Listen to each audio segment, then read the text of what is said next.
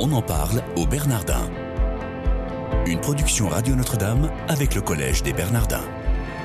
Une émission présentée par Sabine de Rosière.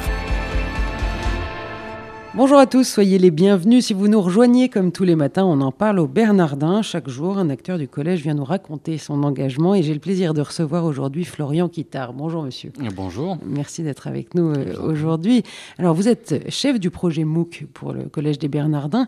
Alors MOOC, je le rappelle, c'est un acronyme et ça signifie Massive Open Online Course. Donc voilà, on peut le traduire en français par cours en ligne ouvert et massif. Voilà. Donc vous êtes déjà venu dans une précédente émission, nous en parler et nous expliquer exactement ce dont il s'agissait. Donc, c'est des cours libre accès, en ligne. Aujourd'hui, on va pouvoir peut-être ensemble faire un premier bilan. Quel est le premier retour d'expérience que vous pouvez en faire aujourd'hui ? Il est très positif dans la mesure où le premier MOOC que nous avons proposé en janvier dernier s'est terminé en avril, fin avril. Et le bilan est très positif, un bilan à la fois quantitatif parce que nous avons eu de nombreux inscrits et pas seulement, c'est-à-dire de nombreux inscrits qui sont allés jusqu'au bout, donc ça fait très plaisir.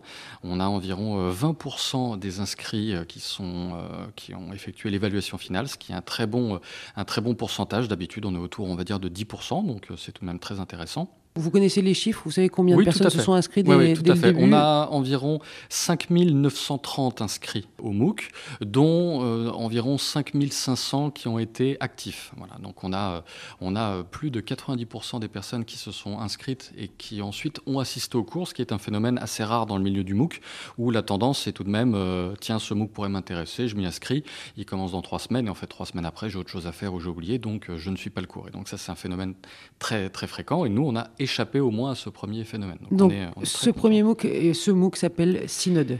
Alors, le premier MOOC que nous avons proposé, c'était c'est de l'Ancien au Nouveau Testament. Voilà, synode, c'est vraiment l'appellation de notre projet, de notre branche au sein de l'école cathédrale, au sein du Collège des Bernardins. Voilà. Donc, synode, c'est l'appellation à long terme, à l'intérieur de laquelle nous proposerons différents MOOC à raison de 2 nouveaux MOOC par an. Combien de temps vous mettez pour créer un MOOC de A à Z ? On l'a entendu, c'était de janvier à avril, donc ça fait quand même 3 mois pleins, à hauteur de combien de cours par semaine ? Chaque semaine de cours était mise en ligne 3 vidéos de 5 minutes, plus toutes les ressources pédagogiques liées à cette semaine de cours. Combien de temps il vous a fallu pour créer tout ça ? C'était le premier MOOC, donc il a fallu aussi penser toute la plateforme qui était autour, la promouvoir, beaucoup de choses, ne serait-ce que le logo, enfin, énormément l'appellation, Synode. Je dirais que sur les prochains MOOC, on est sur un temps de conception d'environ 4 mois. Donc là, cet été, vous allez continuer de travailler. Tout à fait. On sera toujours sur un roulement, en fait. D'une certaine façon, il y en aura toujours un en conception et un en déroulement. Alors, cette première session, c'était le père Fabre, Jean-Philippe Fabre, qui a fait ce premier enseignement. Il était filmé, donc le principe, c'est d'être filmé. L'année prochaine, il va y avoir un nouveau prêtre, ça va être le père Mathieu Rouget. Exactement. Qui va faire ça. Est-ce qu'il va faire les 2 prochaines sessions ou alors une seule ? Une seule. Non, tout à fait. Il fera... le père Mathieu Rouget va nous proposer, donc, à partir du lundi 3 octobre, un MOOC sur les sacrements. Le but étant, en fait, dans un premier temps, pour Synode, de proposer un triptyque de MOOC sur un enseignement théologique fondamental. Donc, nous commençons avec un MOOC autour de l'écriture, avec de l'Ancien Nouveau Testament. Là, nous penchons sur les sacrements. Et le 3e MOOC qui débuterait, on va dire, en 2017, début 2017, lui aurait pour thème la Christologie, la découverte de la personne du Christ. Et au-delà de ces 3 MOOC, après, libre à nous de diversifier ou d'aller plus loin dans certains thèmes. On peut aussi s'attaquer de la philosophie, de l'histoire, de l'art, de la culture ou continuer dans la théologie. Mais en tout cas, nous voulions réellement avoir cette première base fondamentale en théologie. Est-ce que vous avez demandé aux participants, à ceux qui ont suivi les cours en ligne, est-ce que vous leur avez envoyé un petit questionnaire pour avoir un retour d'expérience leur part ? Bien sûr, ils ont eu un questionnaire de satisfaction et a priori, je ne m'avance pas trop en disant qu'ils ont été satisfaits, qu'ils sont satisfaits et c'est assez passionnant parce qu'ils ont envie de continuer l'aventure. Chacun pour des raisons différentes. C'est passionnant de voir la raison pour laquelle chacun s'est inscrit au départ. Il y a vraiment de tout.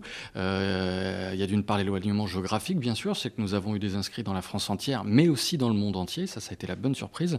C'est-à-dire que si je mêle, je vais parler de territoire, parce qu'il y a aussi les dom-toms qui sont inclus, mais on a été présent sur plus de 60 territoires pour le premier MOOC. Donc on a fait un vrai petit tour du monde. Symboliquement, c'est hyper important. Ça fait vraiment plaisir, surtout quand j'ai pu faire cette carte du monde des inscrits à partir des adresses. J'ai vu le nombre de points rouges un petit peu peu partout. C'était vraiment une joie particulière. Est-ce que vous avez une idée du profil type de vos étudiants, où il n'y a pas justement nécessairement de profil en fonction de l'âge en fait ? C'est assez difficile à dire. Je pense qu'en France, on serait pour 2 tiers sur un public de retraités. Et ensuite, de nombreux actifs qui, justement, n'ont pas le temps de venir assister à des cours en présentiel. Par contre, à l'étranger, là, on a beaucoup d'expatriés. On a vraiment fait appel à toutes les communautés francophones dans le monde. Donc là, on a beaucoup d'expatriés actifs, femmes, hommes. Et techniquement, est-ce que pour cette première session, vous avez rencontré des difficultés particulières ? Les difficultés particulières ? Pas que ça. Pour tout avouer, ça s'est plutôt bien passé. On a touché du bois. On n'a pas eu trop de soucis. La partie qui s'est avérée peut-être la plus chronophage, mais aussi la plus intéressante dans le côté interaction, ça a été le forum, où au quotidien, on a eu de nombreux messages.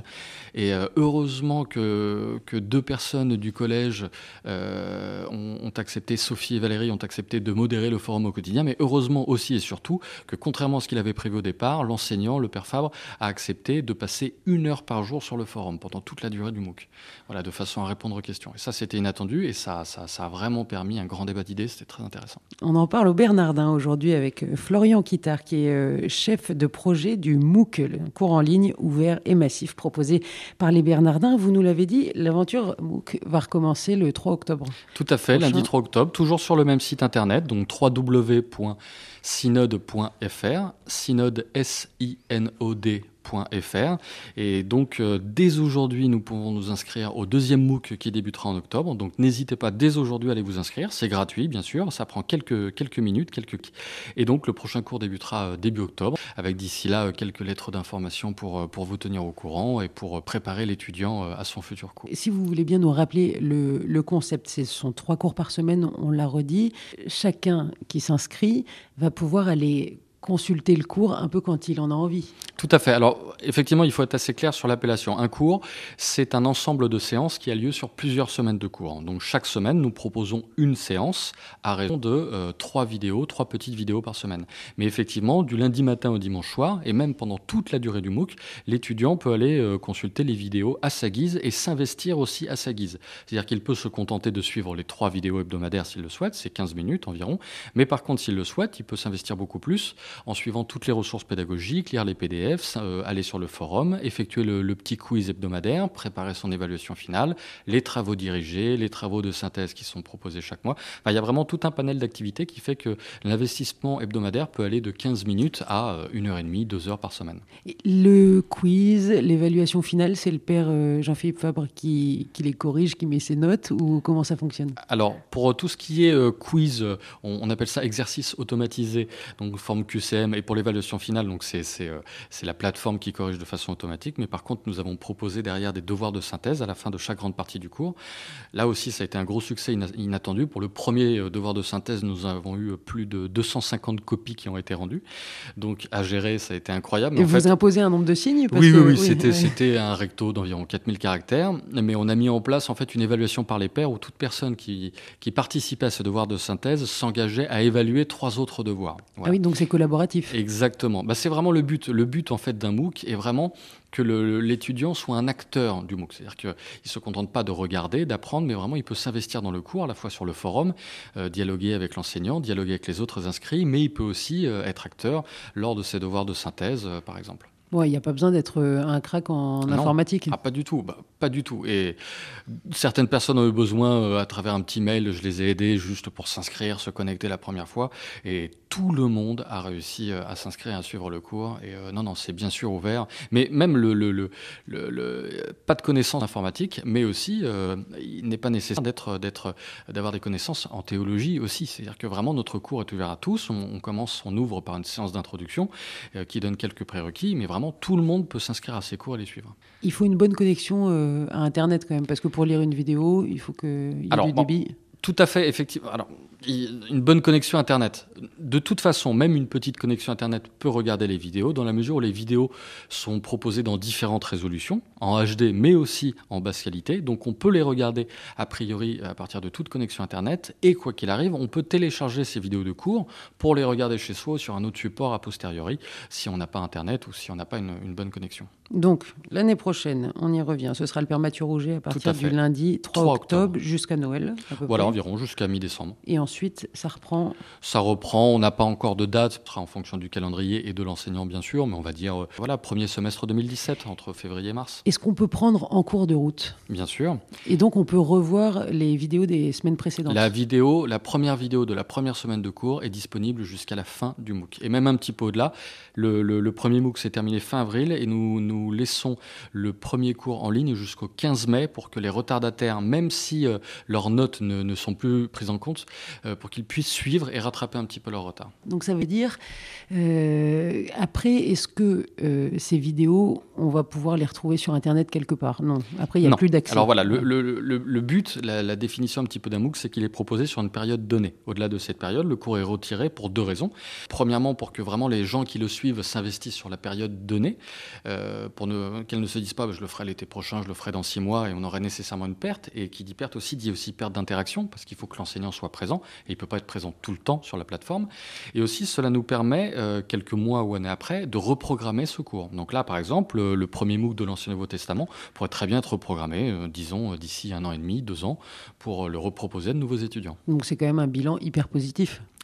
Espérons que ce sera aussi encourageant pour la suite et que ça marchera aussi bien avec le père Mathieu Rouget. Merci. Et personne n'en doute évidemment. Chers auditeurs, mais écoutez, je vous invite à vous inscrire au MOOC sur le site www.synode.fr. Synode, attention, ça s'écrit S-I-N-O-D. Donc le prochain cours à partir du 3 octobre prochain. Donc, et on peut s'inscrire dès aujourd'hui. Voilà. Merci beaucoup Florian Quittard d'être venu nous raconter tout ça, ce petit bilan du premier MOOC. Chers auditeurs, merci de votre fidélité. Je vous souhaite une excellente journée.